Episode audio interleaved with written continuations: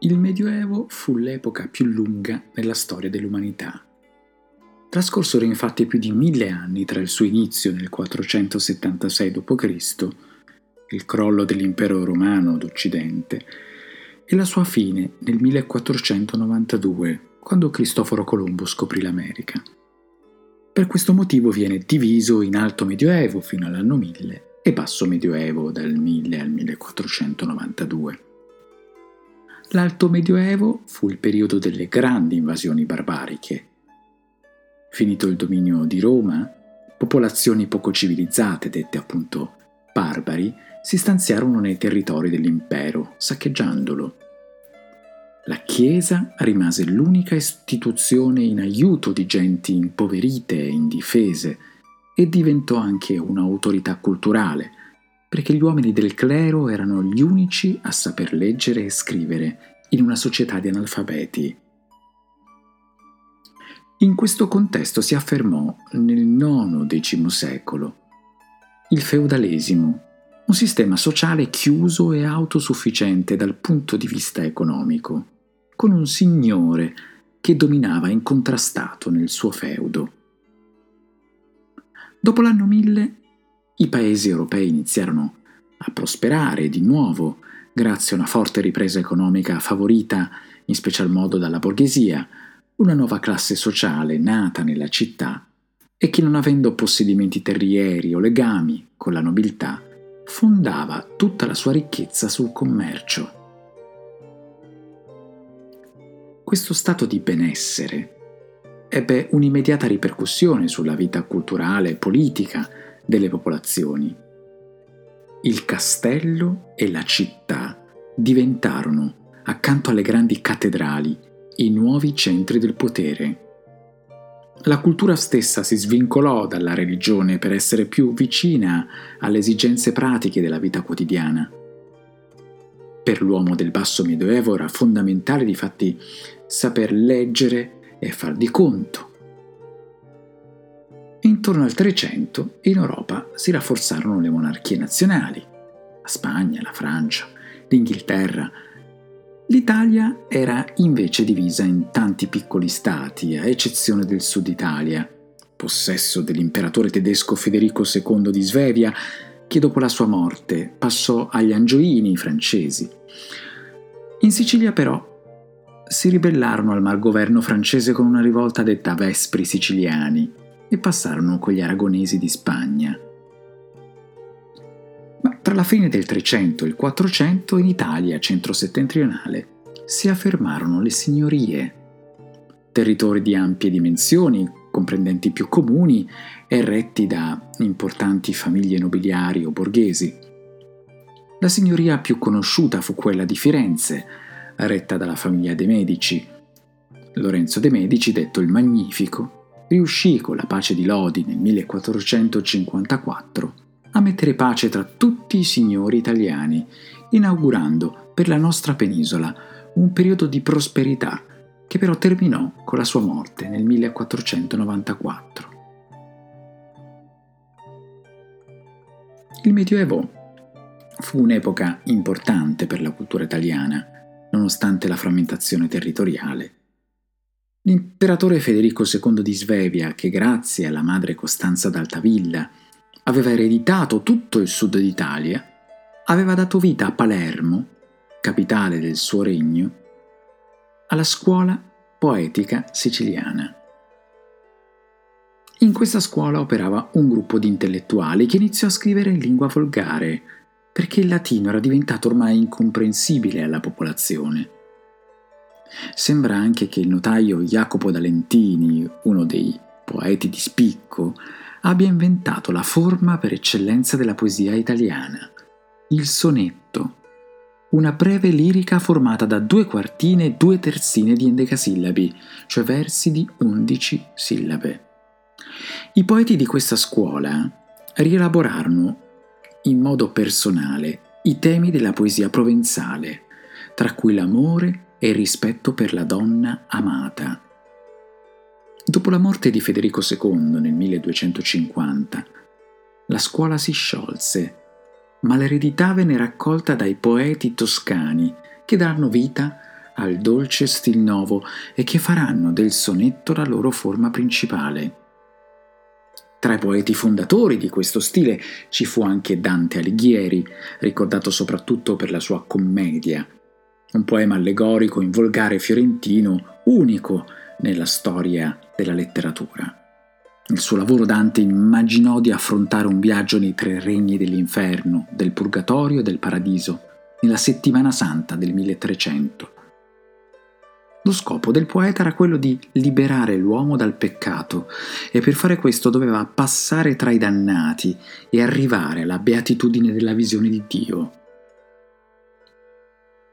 Dopo Dante la Toscana sarà la terra natia di altri due grandi personaggi della letteratura italiana, Francesco Petrarca e Giovanni Boccaccio.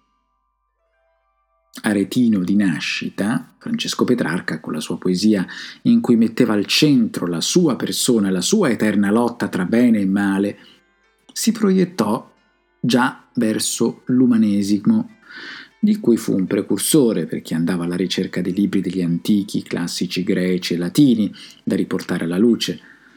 Beh, il fiorentino Giovanni Boccaccio invece si dedicò soprattutto alla prosa, scrivendo uno dei più affascinanti libri di novelle, il Decameron.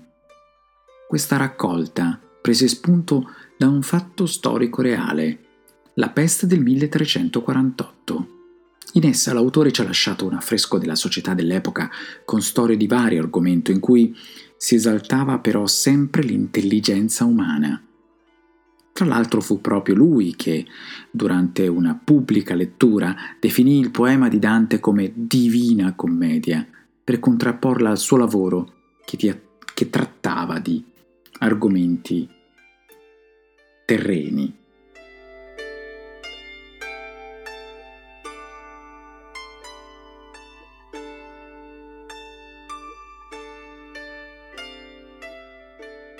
La musica nel Medioevo era amata a tutti i livelli sociali e diffusa nell'ambito sacro e profano.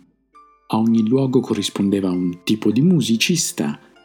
Nelle chiese cantori professionisti appartenenti al clero accompagnavano la messa con le loro voci, mentre nelle confraternite umili fedeli celebravano Dio con la lauda, un canto religioso in lingua volgare, in forma strofica, dalle melodie semplici.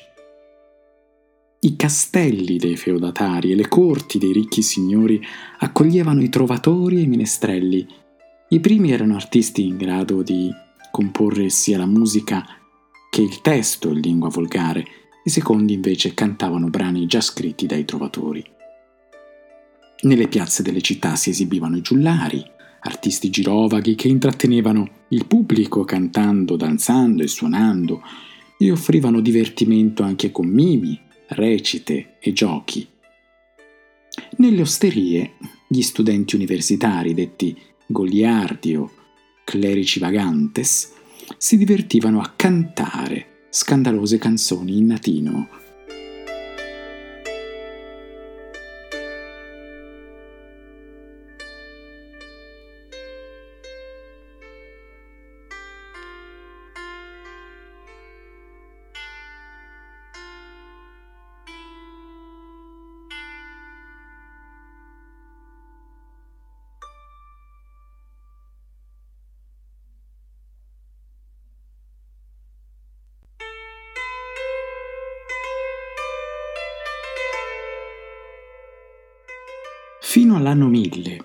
abbiamo studiato, predominò incontrastata la musica sacra, che presentò grandi innovazioni introdotte dagli uomini di chiesa.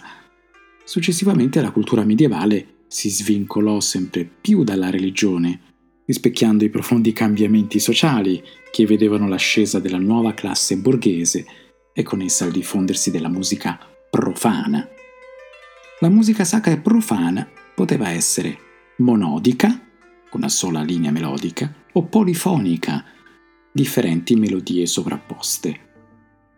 Il canto sacro della Chiesa cristiana d'Occidente era detto gregoriano ed era monodico in lingua latina.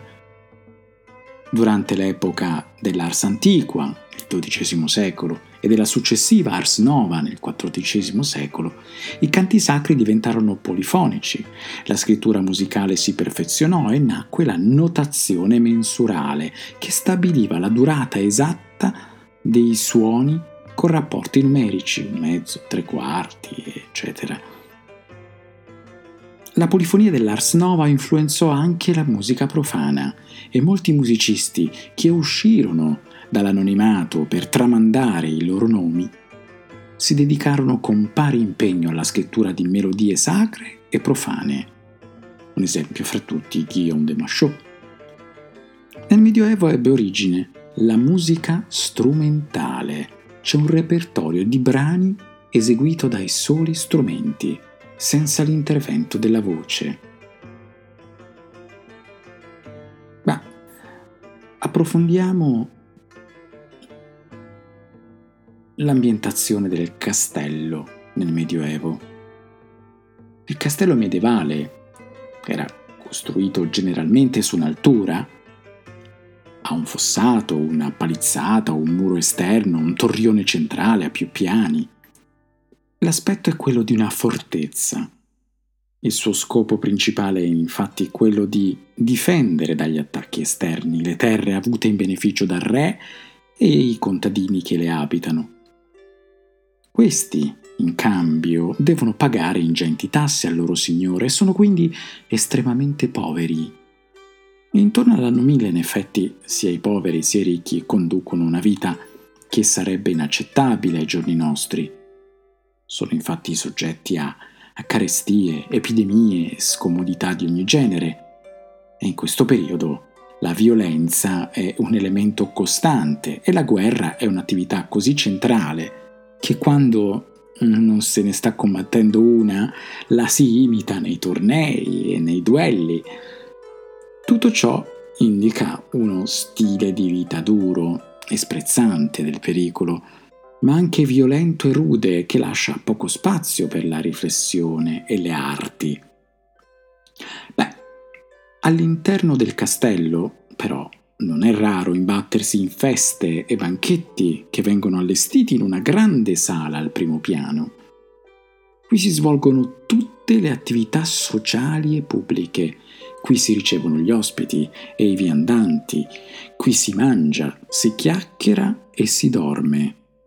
Talvolta si ammirano anche esibizioni degli acrobati e degli animali ammaestrati e si ascoltano i canti dei menestrelli.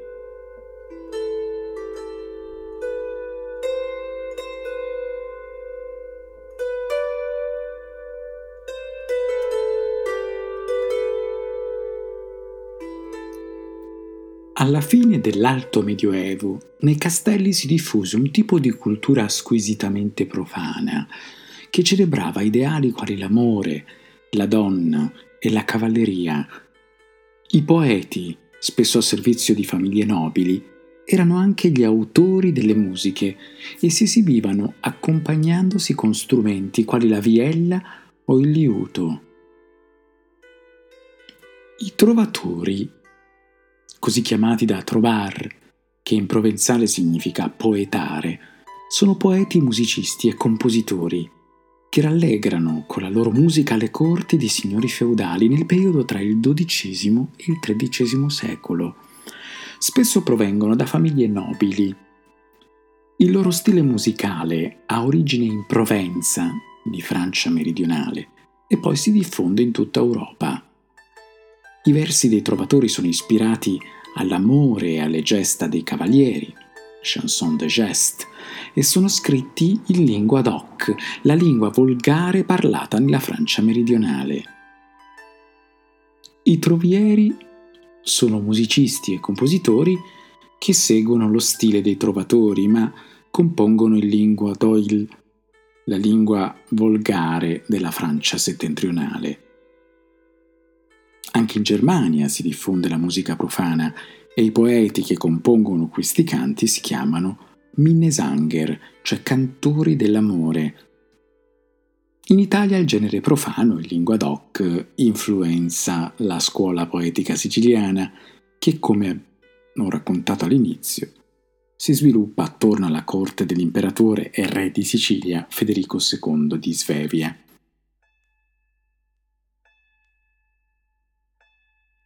Molto importante fu anche il fenomeno delle trobairiz, trovatrici donne che con la loro produzione raffinata costituirono uno splendido esempio di emancipazione femminile in un mondo ancora radicalmente maschile.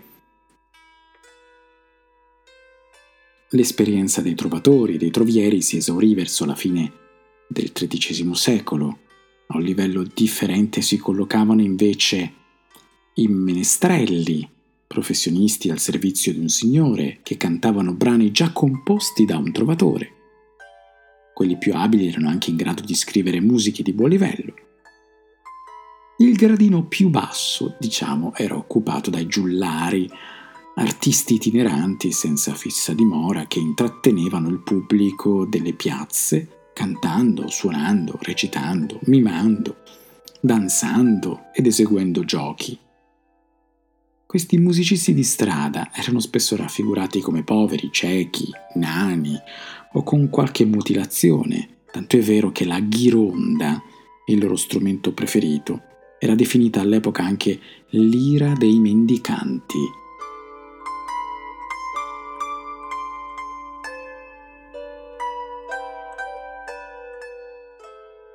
Purtroppo nel Medioevo la musica profana non veniva scritta. I menestrelli conoscevano a memoria un ampio repertorio, utile per ogni occasione, e durante le esibizioni variavano testi e melodie e improvvisavano nuove canzoni. Per questo la loro musica non è giunta fino a noi. Sappiamo però che i canti dei menestrelli avevano una struttura semplice. La melodia si ripeteva, per ogni verso del testo, cambiando leggermente nella parte finale. Tra i trovatori più famosi nel loro tempo ci sono Rimbaud de Vaqueret e Bernard de Ventadorn. Ascoltiamo di Rimbaud de Vaqueret Calenda Maya la storia di un amore infelice. Fra i componimenti dei trovatori giunti fino a noi, questo è uno dei più celebri, in cui il poeta riflette amaramente sul suo amore infelice. Ne ascoltiamo un estratto.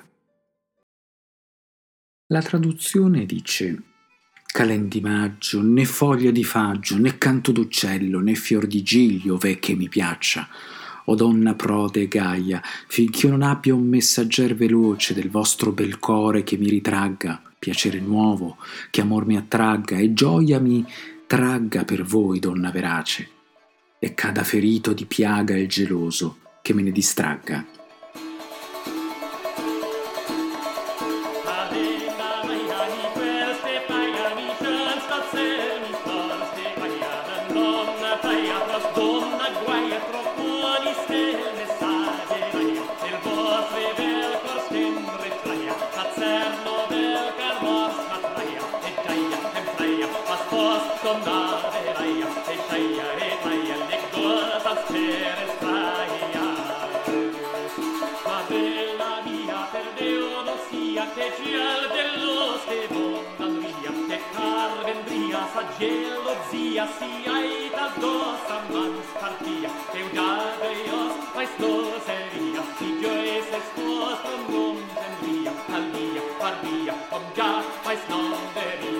Maria, Maria, dona das filas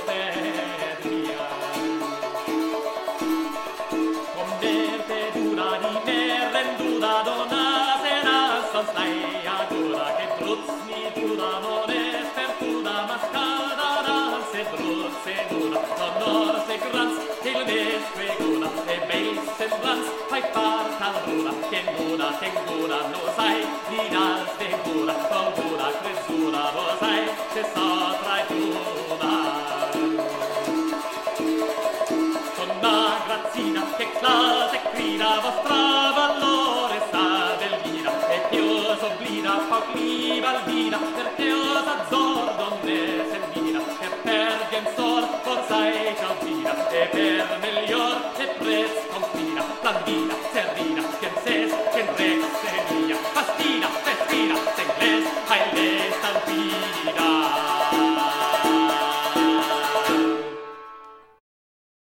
Un altro grande trovatore dell'epoca fu Bernard de Ventadorn. Le informazioni sui trovatori medievali, scarse e spesso poco credibili, sono in genere ricavate da brevi biografie redatte nei secoli XIII e XIV da autori per lo più anonimi, che mescolano notizie e fantasie. Solo dei più noti abbiamo qualche dato attendibile.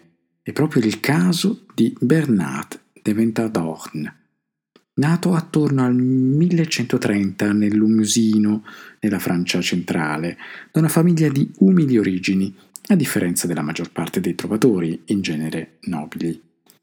La sua abilità nel cantare e nel comporre versi lo fa apprezzare dal visconte padrone del castello e soprattutto dalla viscontessa, che si innamora di lui e delle sue canzoni.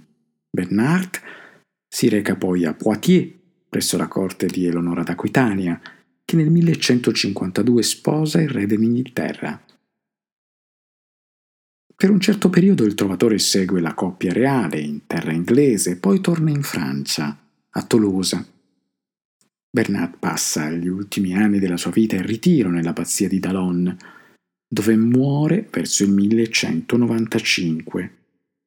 Di nessun altro poeta cantore del XII secolo ci sono giunte tante melodie quante quelle di Bernard de Ventadorn.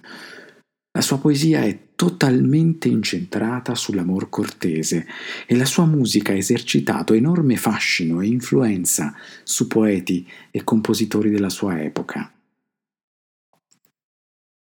Ascoltiamo la sua Lancan Vela Foglia, questo canto che parla di, dell'infelicità del poeta per l'amore non ricambiato vi riporto la traduzione dei primi versi.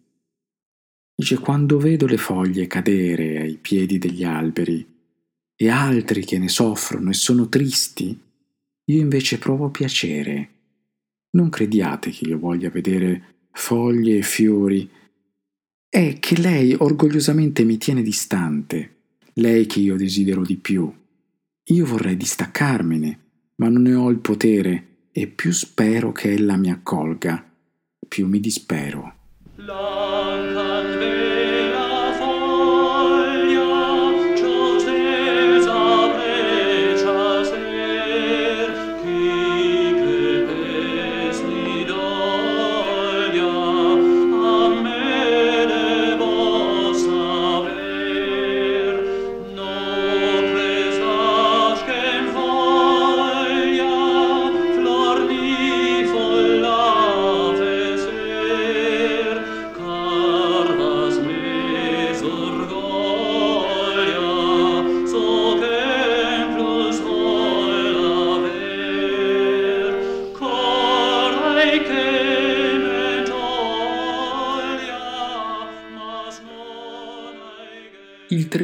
fu l'epoca d'oro per la polifonia profana in volgare.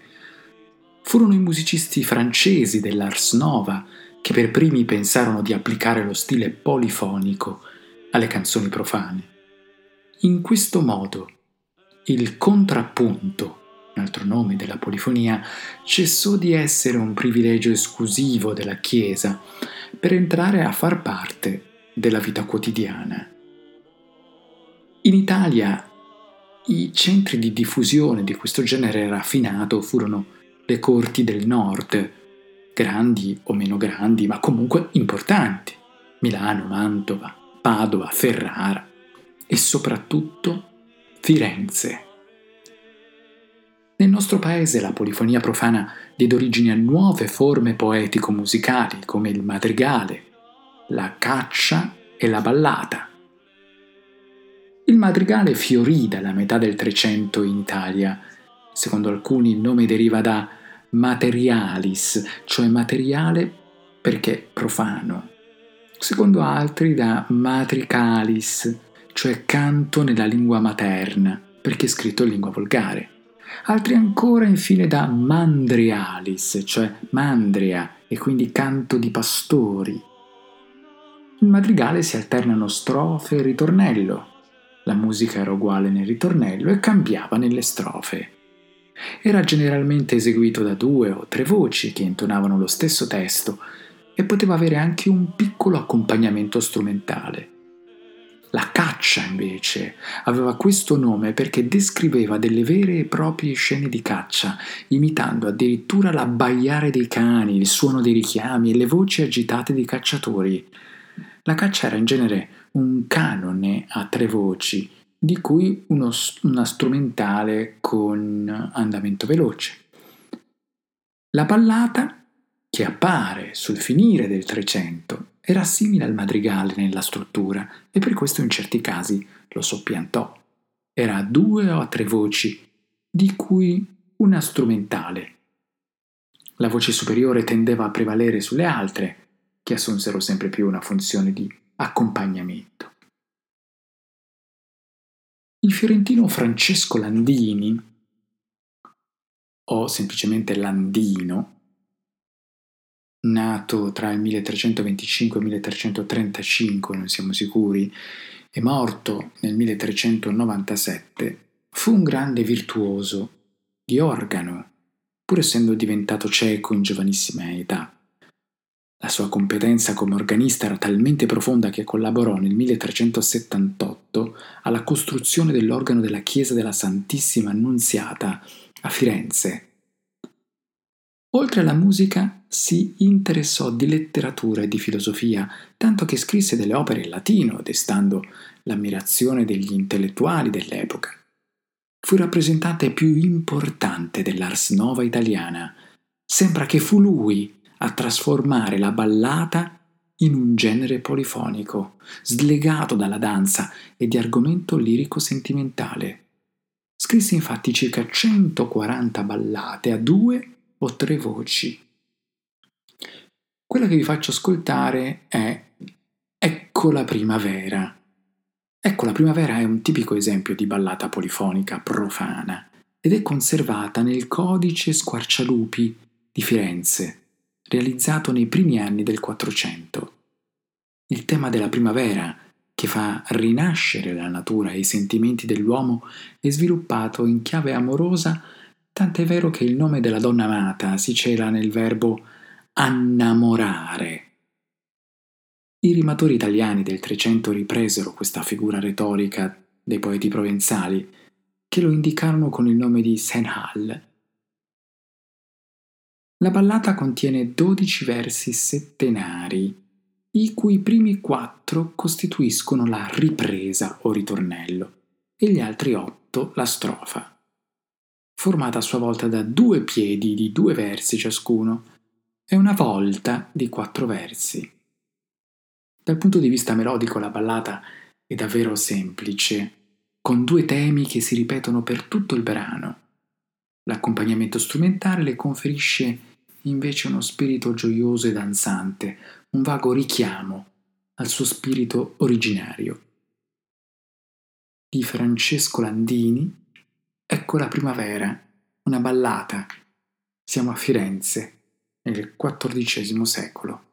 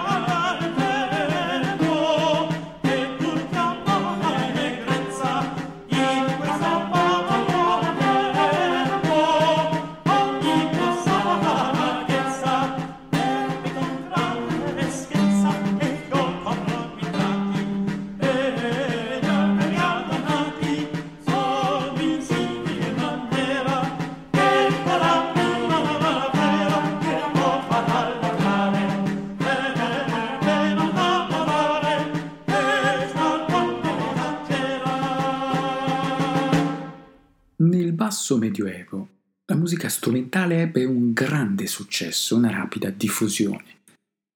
All'inizio i compositori non avevano l'abitudine di scrivere le parti degli strumenti, che per consuetudine raddoppiavano quelle vocali, ma con il passare degli anni la situazione cambiò anche perché la scrittura musicale si perfezionò sempre di più. In genere la musica strumentale era legata ai ritmi della danza, tant'è vero che i nomi di molti brani, ad esempio il saltarello, rimandavano proprio a essa. Con il tempo questo legame si fece sempre più debole e la musica strumentale diventò autonoma, richiamando solo nel ritmo i passi di danza.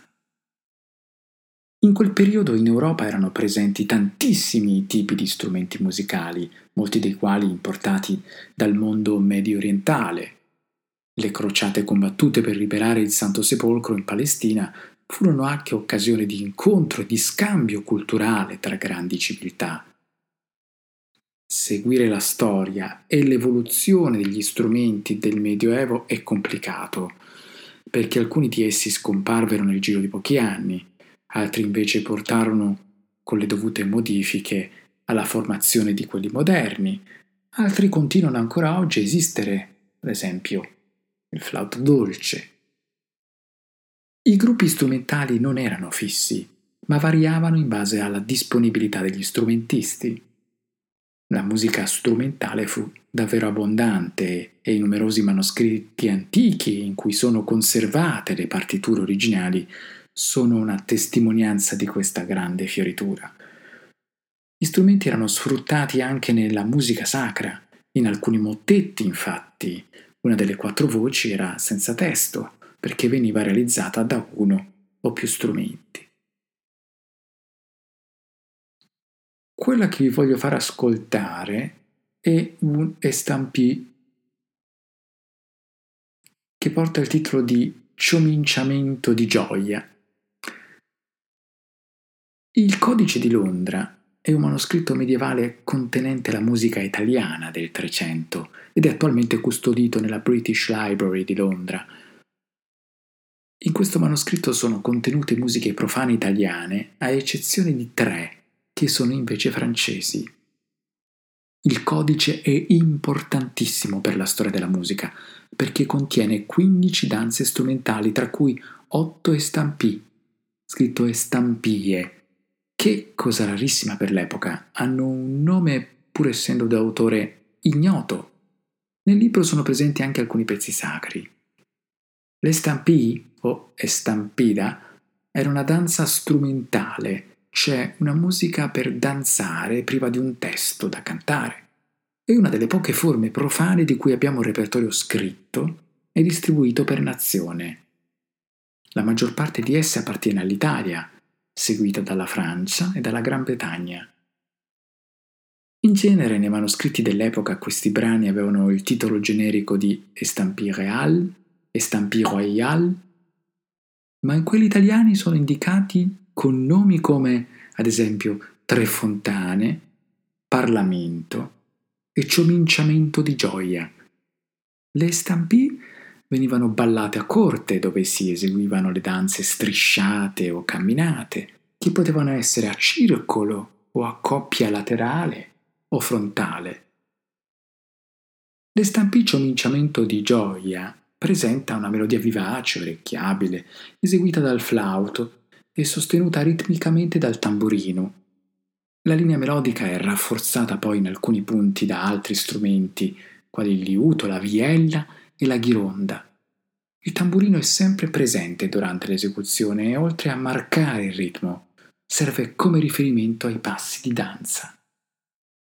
È autore anonimo, Cominciamento di gioia, dal Codice di Londra,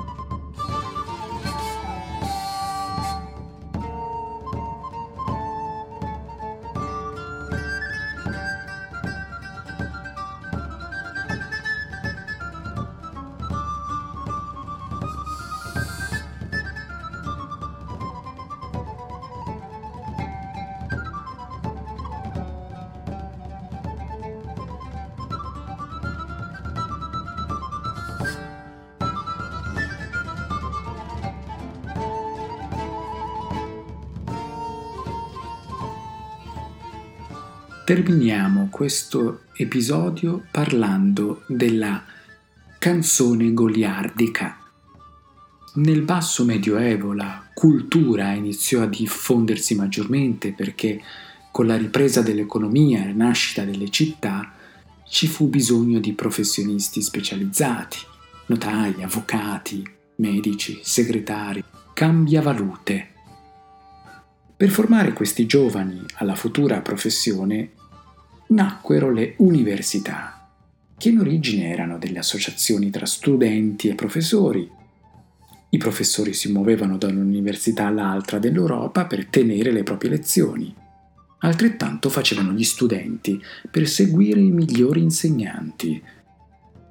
Questi studenti appartenevano al clero e venivano perciò chiamati clerici vagantes, cioè i chierici vaganti. Alcuni di loro però vivevano in modo sdrecolato.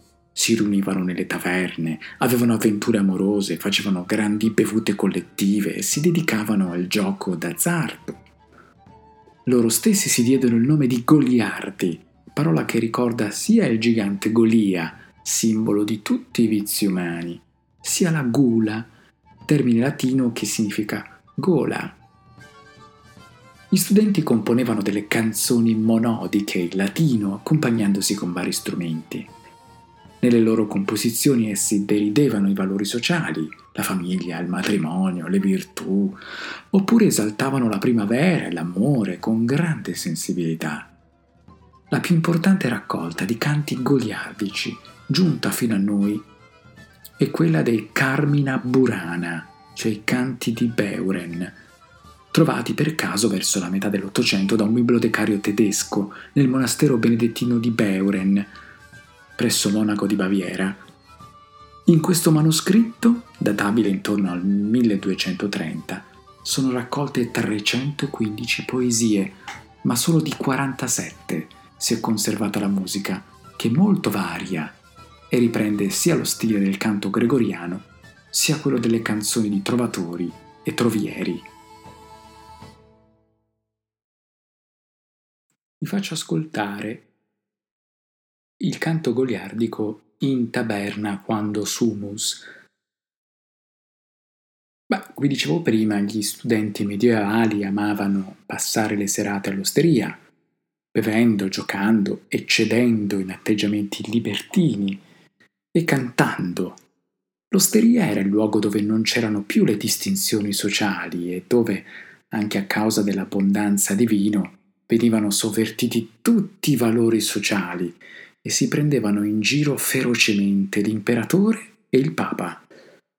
In realtà per, loro, per il loro spirito chiassoso e insofferente alle regole dei conventi e delle università, per la loro ricerca di libertà e di una mentalità più aperta, i goliardi somigliano molto ai giovani dei giorni nostri e alla loro voglia di un mondo più giusto e più tollerante.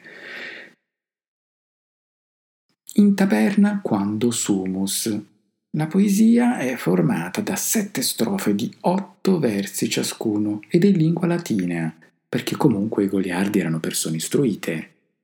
Moltissimi sono gli spunti comici che le voci evidenziano marcando particolarmente l'accentuazione di determinanti versi, oppure quasi ridendo.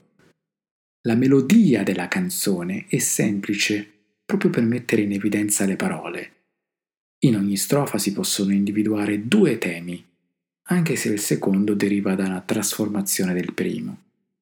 Fanno eccezione le strofe terza e quarta, dove i cantanti eseguono la declamazione per imitare meglio lo stile delle litanie sacre, cioè si elencano in modo dissacratorio ironico delle categorie di persone e i motivi per cui bevono. A partire dagli ultimi due versi della quarta strofa vengono ripresi i temi iniziali. La canzone è accompagnata da strumenti a corde, a fiato e a percussione che raddoppiano spesso la linea melodica. Dai Carmina Burana, siamo in Germania, intorno al XII e XIII secolo, in taberna quando sumus, cioè quando siamo in osteria.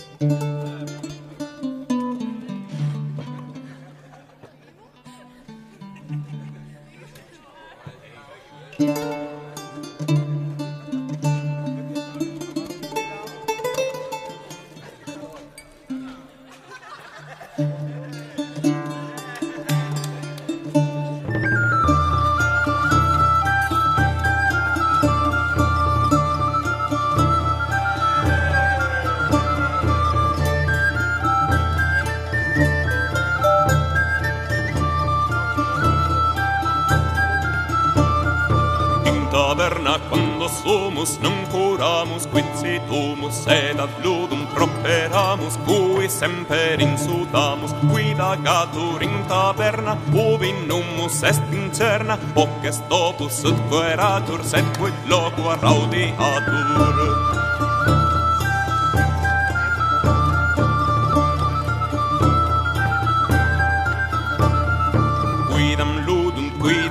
vivunt, quidam indiscrete vivunt, sed in ludo qui morantur exis, quidam denudantur, quidam mibi vestihuntur, quidam saxis induhuntur, ibi nullus timet mortem, sed proba comitum sortem.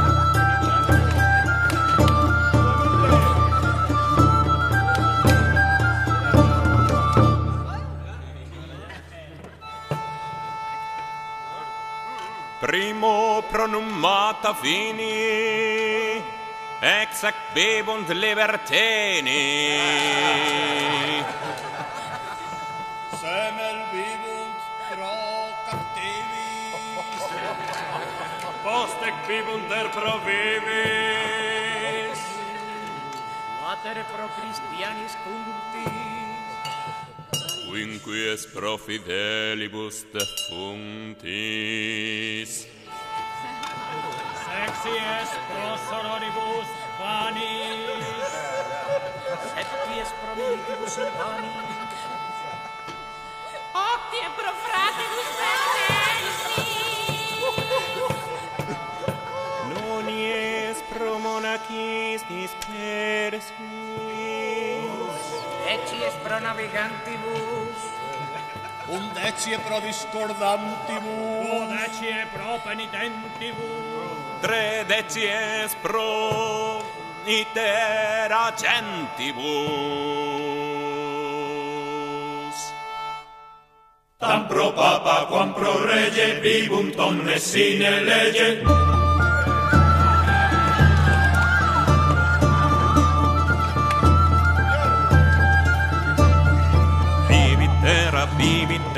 bibit miles bibit plerus bibit ille bibit illa bibit servus cumantilla bibit velox bibit piger bibit albus bibit niger bibit constans bibit pagus bibit crudis bibit pagus bibit pauper et crotus bibit exulet ignotus bibit puer bibit canus bibit brasulet canus bibit soror bibit frater bibit anus bibit mater bibit vivi tille vivum centum vivunt mille parum duram sex numate ubi ipsi moderate. Vivunt omnes sine meta quam vis vivans menteleta sic nos produnt omnes gentes et sic erimus gentes qui nos produnt confundantur et cum justis non scribantur.